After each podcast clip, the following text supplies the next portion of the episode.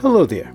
My name is Stuart Fernie, and I want to welcome you to my series of reflections on characters and themes in some of my favourite films.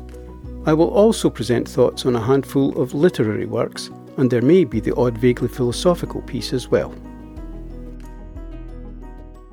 On this occasion, I'll be discussing characters and themes in the 1975 film version of Ken Kesey's book One Flew Over the Cuckoo's Nest, concerning Randle Patrick McMurphy's efforts to do easy prison time in a mental institution where he leads other inmates in a series of rebellious acts, culminating in a showdown with the head nurse. For me, One Flew of the Cuckoo's Nest is concerned principally with the place of the individual in society and the means by which certain elements of that society seek to impose order and exercise control. Sometimes at the expense of the individual's health, both physical and mental, but certainly at the expense of independence and freedom. The hospital of the book and film is society in microcosm, with the patients displaying or representing problems in coping with life and the pressures they feel in the exercise of their social functions. However, it also represents the ways, both discreet and quite indiscreet, in which society applies pressure on the individual to conform to what is regarded as the norm in terms of behaviour and attitude. An essential point to note is that the story is not concerned with so called lunatics. These men have not lost their minds. They are simply having difficulty in coping with the problems and pressures thrown at them by society. As such, they inspire pathos, sympathy, and compassion. More importantly still, we could all succumb to similar pressures and end up in a similar position. Behind the outwardly caring and helpful facade of mental health care lies a subtle and widespread attempt to enforce compliance and acceptance of authority. This is achieved not just through the clear manifestation of physical discipline and control, but also, and more effectively, through the use of therapy, in which the analysis of a problem not only assumes the very existence of and responsibility for such a problem, but actually promotes and aggravates it as patients reflect and brood on their problems, doing nothing to diminish them and instead blowing them out of all proportion. Into this centre comes Randle Patrick McMurphy, a highly sociable free spirit who seems to offer an alternative to inward dwelling reflection in the form of socialisation. He treats his fellow inmates as equals, is not judgmental, beyond displaying human and perfectly understandable frustration, accepting his new friends for what they are and offering them the chance to forget their problems, or at least to keep them in proportion, as he involves them in one defiant scheme after another. In contrast, Nurse Ratched is a tool of society, used to exercise order and control. This she achieves less by direct confrontation and more by subtle means such as playing on and maintaining character weaknesses, undermining self confidence, and constantly rubbing salt in open wounds through therapy sessions the consequence of which is to maintain the malleability and suggestibility of her patients. She may represent any element of society which seeks to oppress or depress other elements, rather than being seen as the instrument of bureaucratic oppression. There are many who delight in the weaknesses of others, and who derive pleasure and strength from the torment they inflict. Nurse Ratched, and indeed the entire hospital, may be seen as representative of coercive and intolerant elements of society at large. Another message to come out of the film and the book is that we can change the structure of our society if we have the courage and determination to do so. R. P. McMurphy is one such determined man. He is a natural, highly sociable free spirit who challenges Nurse Ratched's authority because he resents by instinct her frequently underhand tactics of maintaining authority. It's worth noting that it's not so much order itself he rejects, he may even see the necessity for some order, but more the ways in which order is achieved, and perhaps the extremes to which she is prepared to go. His determination and actions reflect a relatively simple man who is just what he appears to be. He is open and has no side. He is mischievous and fun seeking, yet he is thoughtful and sensitive to the condition and plight of his fellow inmates. When he acts, he acts by nature rather than by reflection. He fails to see the bigger picture and certainly does not consider matters of principle. He acts simply according to his conscience and does what he feels is right. Harding and the others would perhaps like to be able to act in this way, but they have questioned themselves and doubted themselves to such an extent that they have lost confidence and can no longer function as normal members of society. McMurphy remains unfettered by such considerations and as such represents a considerable challenge to the domineering elements of society, though he himself fails to understand what he represents to both the hospital administration and his fellow inmates.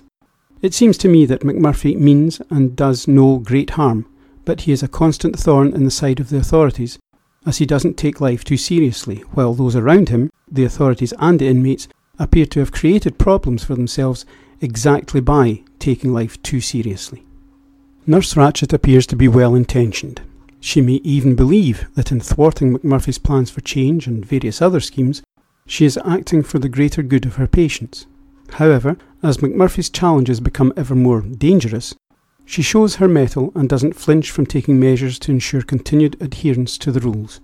Indeed, it is only at the end that we see just how far she will go to enforce her authority casting aside individual success and welfare merely in an effort to establish her own position. We don't feel that Nurse Ratched is warm and caring. She is polite and pleasant, but cold. This is a job she does well, but it remains that a job. She fulfills her function and is very proud of her position of authority, pride which leads her to place her position above the well being of her patients. So incensed is she at the undermining of her position that she ignores the clear progress made by Billy and sets about restoring her order, at the expense of Billy's improvement, indeed of his life. The film has been accused of being morally unambiguous compared to the book.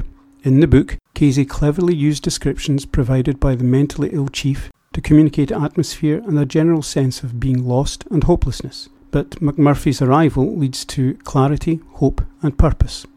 My recollection of the book is not one of any particular moral ambiguity, Indeed, the chief's fog implies disapproval of the system, though there may be more sympathy for and an attempt to understand Nurse Ratched, while in the film her character is hardly explored, but is rather a sort of gauge by which to judge the more rigid and blinkered aspects of society. Nonetheless, both the book and the film are clearly travelling in the same direction, and the film script and performances may even have added greater humanity and sympathy than were present in the book. It has been suggested, and I have frequently thought, that McMurphy may almost be regarded as a Christ like figure. He challenges the status quo and threatens to subvert authority. He cures the sick by inspiring confidence, the lack of which has caused most of the inmates' problems. His fellow inmates may be regarded as his disciples. He is betrayed by Billy, as Judas betrayed Jesus. There is also a Last Supper of sorts. McMurphy dies for others' sins, or at least in trying to help them overcome their sins. In death, McMurphy inspires the others to believe in themselves and in something greater than the imposed status quo. Although McMurphy dies, it is nonetheless a spiritually uplifting ending. His spirit continues in the hearts and minds of his fellow inmates and the audience, especially the chief, who has grown in confidence enough to be able to escape and live his own life. In death, McMurphy's spirit and inspiration have developed well beyond any influence he might have been able to exercise as a patient. As far as the film is concerned, both the script and direction managed to mix humour, pathos, tension, sociology, and even to some extent religion. It had, of course, excellent base material by Ken Kesey, but it was brilliantly brought to life and perhaps even clarified for some, though I can understand the various qualms expressed about the book to film adaptation, with love and respect. The performances of the so called lunatics are uniformly excellent, and none more than that of Jack Nicholson as McMurphy. The producers of the film were on potentially dangerous ground given the context and content of the film. They could have easily fallen into sentimentality or might have created a cold film about treatment of the mentally ill. As it is, our emotions are fully engaged without drifting into sentimentality, and we feel great sympathy and pathos for the characters. These characters could also quite easily have been sacrificed to the themes of the film, but the script allows the themes to arise from the conflict between the characters rather than have the characters illustrate the themes of the film. It would probably not have been too difficult to elicit sympathy through these characters, nor to make a hero of a rebel in an unfair regime. But to achieve this with humour, warmth, and above all in creating a depth of feeling and caring for these people, and a genuine sense of shock and loss when McMurphy is killed, is a marvellous achievement, and it is this emotional element for which all involved in the production should share credit, which elevates the material to the highest level. Our emotional engagement allows what could have been a dry or intellectual artistic exercise to evolve into a profoundly human tale of love, tolerance, and understanding. I think the music by Jack Nitzsche deserves a most honourable mention. Not only does it underline emotion, it enhances it and even creates in itself an emotional response to a situation. I'm thinking particularly of The Chief's Escape, where the music captures loss, defiance, strength, and nobility.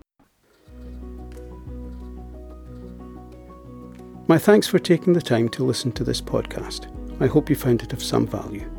Please join me again soon for a discussion of more films and books.